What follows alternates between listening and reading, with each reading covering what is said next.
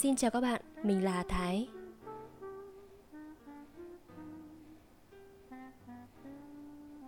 Trong ký ức những tháng ngày tuổi thơ hạnh phúc của tôi, bên cạnh hình ảnh ngập tràn mùi bùn đất và cây cỏ, tôi cũng có mảng ký ức là những kỳ nghỉ hè oách hơn các bạn cùng trang lứa. Ấy là những khi hè về, anh em tôi được bố cho lên thủ đô chơi. Vậy là ký ức của tôi lại có thêm những mảng màu loang lổ như nắng hè mang tên Hà Nội. Nơi có màu đỏ rực của những quả trứng cá, nơi có những cái hồ to ơi là to, và đường phố thì cơ man là xe cộ, ồn ào inh ỏi. Là mùi sơn dầu của xưởng mây che đan ngay phía cổng sau của doanh trại. Và cứ một vài mùa hè, khi thiên thời, địa lợi, nhân hòa, anh em tôi lại hí hửng khi nghe tin sẽ được lên Hà Nội chơi – Bố sẽ về chở chúng tôi lên thủ đô bằng chiếc xe rem cũ. Thậm chí khi ấy, tôi chẳng biết tên của nó đúng ra phải đọc là The Dream và ý nghĩa của nó là giấc mơ. Đúng là một chiếc xe thú vị. Nó đúng là một chiếc xe chở giấc mơ của anh em tôi đi đi về về nhiều năm. Chúng tôi háo hức ra Hà Nội, phần vì được gần bố, phần vì Hà Nội xa lạ, Hà Nội xanh đỏ tím vàng, hệt như trong ký ức của chị em An Liên trong chuyện Hai đứa trẻ. Lúc nào khi ngồi trên chiếc xe Dream ấy, tôi cũng thích ngồi đằng trước. Sau lưng là bố, phía trước là những con đường thanh thang, khác xa với những hình ảnh quen thuộc mà tôi đã nhìn suốt bao năm qua. Lúc nào khi đến hè mà được tin sẽ lên Hà Nội chơi, chúng tôi lại như hai con cún thừa năng lượng, vui vẻ háo hức và nhảy chân sáo quanh nhà. Lúc ấy, tự dưng thấy ai cũng thật mến yêu, cả bố mẹ lẫn chim muông hoa lá quanh nhà. Lạ lắm chứ, Hà Nội là thủ đô cơ mà. Nó khác xa cái phố huyện nghèo thanh bình yên tĩnh của chúng tôi. Cũng là những lần đầu tôi gặp nhiều người ở các miền đất khác như thế. Đứa Hà Nội, đứa Nghệ An, đứa Hà Tĩnh. Tất cả đều được các bố dành cho một kỳ nghỉ hè, nhiều trải nghiệm. Nhớ lại lúc ấy xem nào. Đặc điểm nhận dạng để phân biệt đứa nào ở quê, đứa nào ở phố cực kỳ dễ dàng. Chỉ việc nhìn vào màu da. Chúng tôi bằng cách nào đó đen nhèm từ đầu đến chân. Còn những đứa bạn ở Hà Nội thì trắng trẻo, xinh xắn, thực như búp bê vậy. Có một điều đặc biệt trong nhóm bạn của chúng tôi hồi ấy Tuy xa lạ nhưng nhiều đứa trong chúng tôi lại có cùng một tên Chẳng biết vì các bố mẹ yêu Hà Nội hay Hà Nội ghi dấu ấn lớn quá mà đều đặt tên con là Hà. Tôi nhớ phải ba bốn đứa cùng tên là Hà. Còn nếu không phải là con thì nhà nào cũng có bố hoặc mẹ tên Hà. Tôi thấy cũng hay hay vì sau khi giới thiệu mình tên là gì, mọi người sẽ có khoảng vài chục giây tiếp theo để giải thích sự kỳ cục này. Đây là cháu Hà, con nhà bố A. À, còn Hà đấy là con nhà bố B. Con nhà bố C cũng tên là Hà nhưng lại là con trai. À nhà đấy thì mẹ tên là Hà cơ anh ạ Tôi cũng đã sớm biết tên Hà của tôi có nghĩa là sông Nhưng khi các con sông nhỏ cùng dồn về một nhánh như thế này Cũng không tránh được sự tràn bờ đầy bối rối Nhưng tôi thấy các bố lại rất hào hứng với việc đó các bố cũng vui tính thật Hồi ấy tôi còn bé xíu Mà vài năm lại được cho ra chơi một lần Nên chúng tôi vẫn nhớ nhau mang máng Tôi thì chơi thân hơn với một vài bạn vì bằng tuổi. Khi ấy, Hà Nội với tôi cũng chỉ gói gọn trong cái doanh trại quân đội nằm trên đường Lê Trọng Tấn của bố. Doanh trại cũng có cả áo cá, có cả chuồng thỏ, có bạt ngàn những cây trứng cá. Phòng của các bố cũng không khác gì các cơ quan bộ đội khác.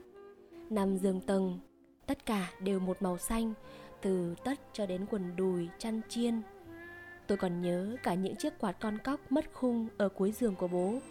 Hồi ấy tôi cứ vừa ngủ vừa sợ Một lúc nào đó ngủ quên Tôi sẽ duỗi người như ở nhà Và cái con cóc xanh ấy Nó sẽ quạt mất ngón chân của tôi Thực ra tôi khá thích không gian trong phòng ấy Vì nó mát rượi Sàn nhà lát bằng gạch bông Màu vàng đặc trưng của thập niên 90 Một màu vàng quen thuộc Không có gì đặc biệt ngồi trong phòng nhìn ra khung cửa sổ hay cửa chính đều là màu xanh mát của cây cối kết hợp với tiếng ù ù của quạt trần.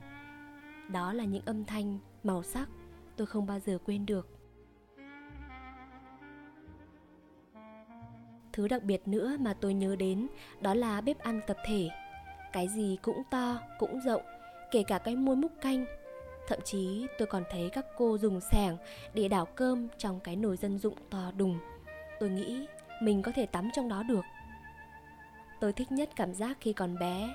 Tôi nhớ mình được yêu thương nhiều. Không những các cô chú bạn thân của bố mà cả những cô nuôi quân cũng rất yêu mến chúng tôi.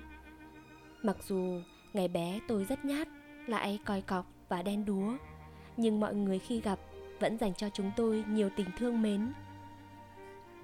Thực ra, việc chúng ta yêu thương ai đó có thật lòng hay không thật dễ nhận biết. Đó là ánh mắt họ nhìn ta như thế nào. Và lúc ấy, tôi đã cảm thấy một bầu trời thương mến trong đôi mắt họ. Chắc vì mọi người quý bố tôi nên tôi cũng được quý lây chăng? Vì tôi đã làm gì đâu nhỉ? Bếp ăn quân đội là một thứ gì đó thật mới mẻ, nhưng cũng là trải nghiệm hãi hùng đối với tôi.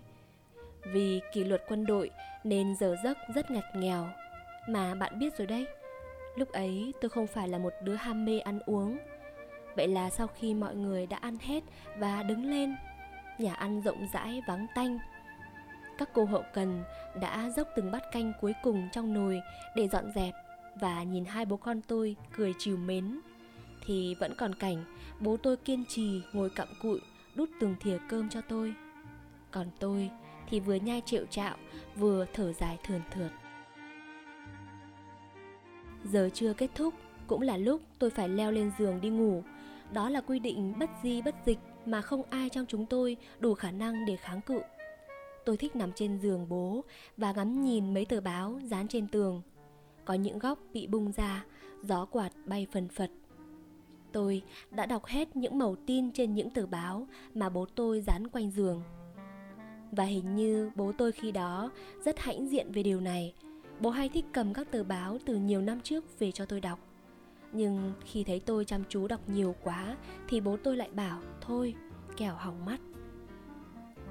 Ngủ dậy, khi bố tôi và các chú đi làm thì tôi và các bạn được lang thang trong doanh trại Doanh trại thực ra nhìn cũng không khác gì cái vườn nhà bà tôi ở quê. Nhưng thích nhất là ngoài vườn có nuôi mấy con thỏ. Thế là chúng tôi rủ nhau đi hái lá sắn cho chúng nó ăn. Những con thỏ trắng tinh, tai dài, răng sắc. Tôi muốn bế chúng lên, nhưng bị dọa là làm thế thì lũ thỏ sẽ bị gãy hết xương sườn và chết mất. Chú Văn khi đó đã nhìn chúng tôi nghiêm nghị và nói như vậy. Cái lý do đó đã ám ảnh tôi đến tận sau này. Khi lên học cấp 3, có một bạn lớp khác đã đánh tiếng với bạn thân tôi rằng Tao sẽ tặng cho Hà con thỏ. Và phản ứng của tôi lúc ấy là Chết rồi, làm sao mà nuôi được nó, nhỡ nó bị gãy xương sườn thì làm sao? Đến giờ, tôi vẫn không biết bế thỏ có làm thỏ bị gãy xương sườn hay không, nhưng cảm giác sợ hãi đó vẫn còn. Tôi thích nhất là đi hái quả trứng cá. Loại quả này ở quê lúc đó tôi chưa thấy bao giờ. Quả gì mà bé tí nhưng căng mọng, trông thật thích mắt.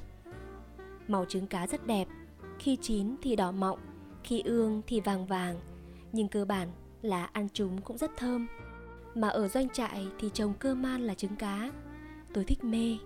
Chúng tôi lấy cả cái âu đựng nước đi để hái, mà lần nào cũng hái đầy âu chúng tôi mới trở về. Mùi trứng cá chính là mùi vị của những mùa hè mà tôi đã đi qua, mùi của Hà Nội trong ký ức của tôi hồi đó. Phải công nhận rằng cây trứng cá có những tán lá rất đẹp. Chúng xòe rộng và bao bọc bóng mát cả một vùng, cũng vừa đủ thấp để những đứa trẻ như chúng tôi hồi ấy níu lấy cành lá để hái những quả đỏ mọng thơm ngát. Sau này, bố tôi đã mang một cây trứng cá về trồng trước cửa nhà tôi ở quê.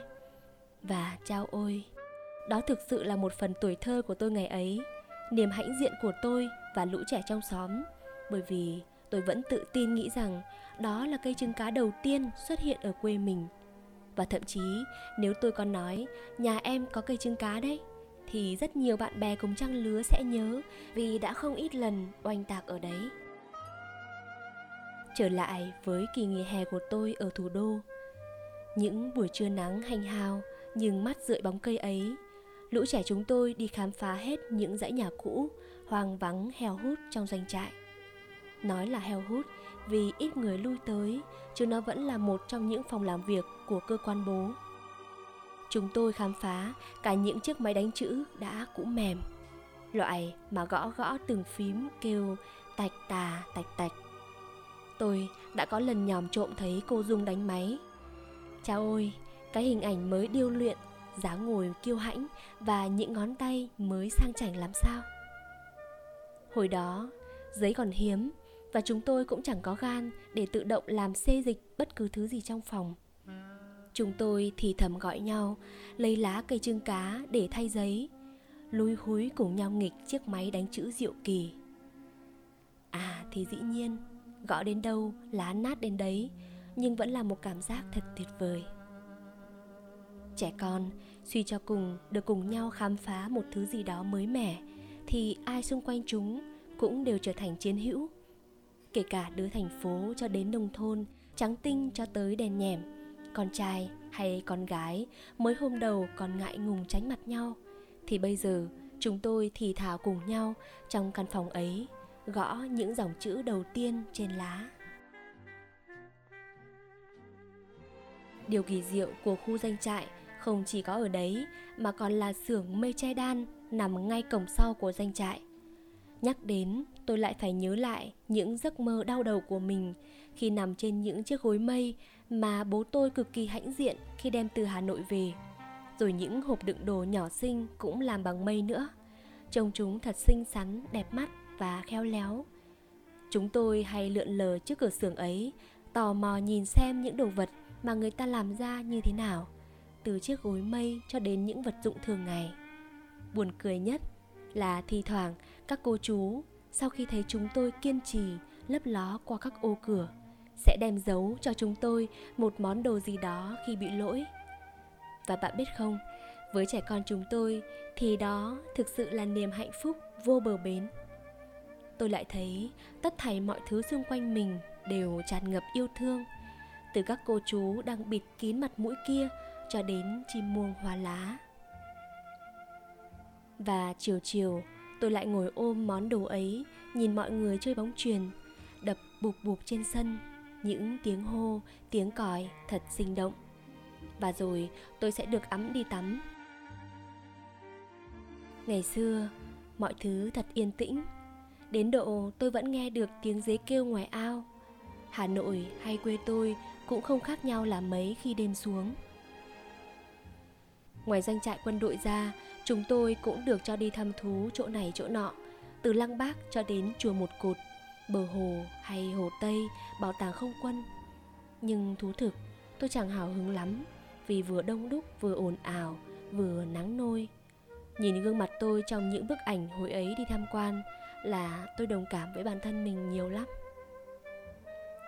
Sau này, khi đợt chuẩn bị thi đại học, bác tôi cũng chở tôi đi lòng vòng quanh các hồ quanh mấy khu đường đẹp như thanh niên hoàng diệu. Và bác vẫn trêu tôi như bao năm qua. Đáng ra Hà phải là gái thủ đô mới phải. Thì cũng như suy nghĩ trong 3 năm qua Tôi buột miệng. Nhưng cháu thích ở quê hơn bác ạ. Đến giờ tôi vẫn luôn khâm phục tình cảm mà các bác và bố mẹ dành cho nhau. Họ là một thứ gì đó như là tri kỷ, đồng chí, đồng đội, đồng lòng. Từ ngày tôi đặt chân lên Hà Nội học tập Các bác vẫn như là những gia đình thứ hai của tôi khi ở đây. Ba năm tháng qua, họ vẫn ở bên nhau những khi vui buồn đồng hành cùng nhau trong mọi chặng đường của cuộc sống. Và họ còn là một phần tuổi thơ hết sức tươi đẹp mà tôi có những mảng màu hạnh phúc ở thủ đô. Và sau mỗi chuyến đi nhiều kỷ niệm ấy bố lại chở anh em chúng tôi trên chiếc Dream chiếc xe chở những giấc mơ ngọt ngào đã mang anh em tôi đến với những người bạn mới, những chân trời mới mà tôi sẽ rất hào hứng để về kể cho chúng bạn nghe. Ngồi trên phía trước xe, bố lại chở chúng tôi trở về khi trời còn chưa sáng. Và tôi lại có dịp ngắm những chân trời ửng hồng lúc dạng đông, khẽ vuốt những sợi tóc dính đầy trên mặt. Anh em tôi lại trở về nhà với những nụ cười hạnh phúc.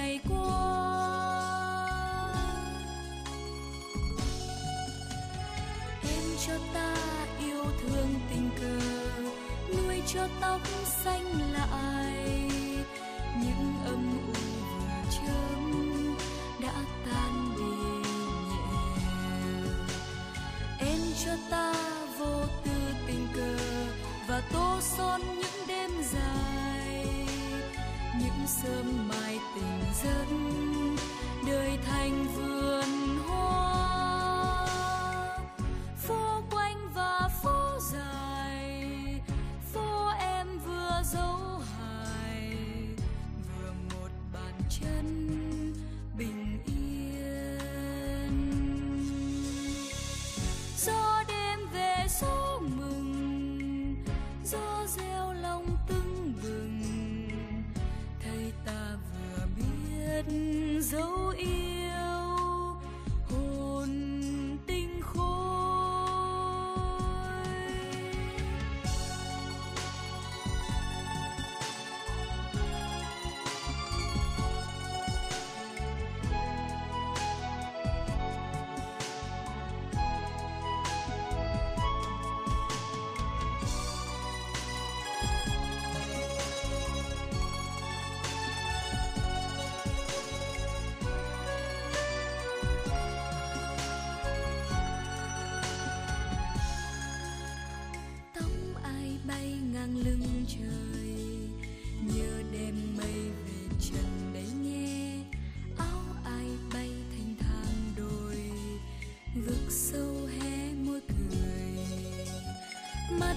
mãi xa lung linh đèn, dỗ chim bao cuộc tình mới đến.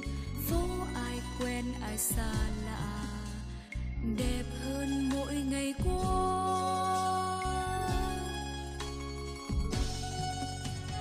Em cho ta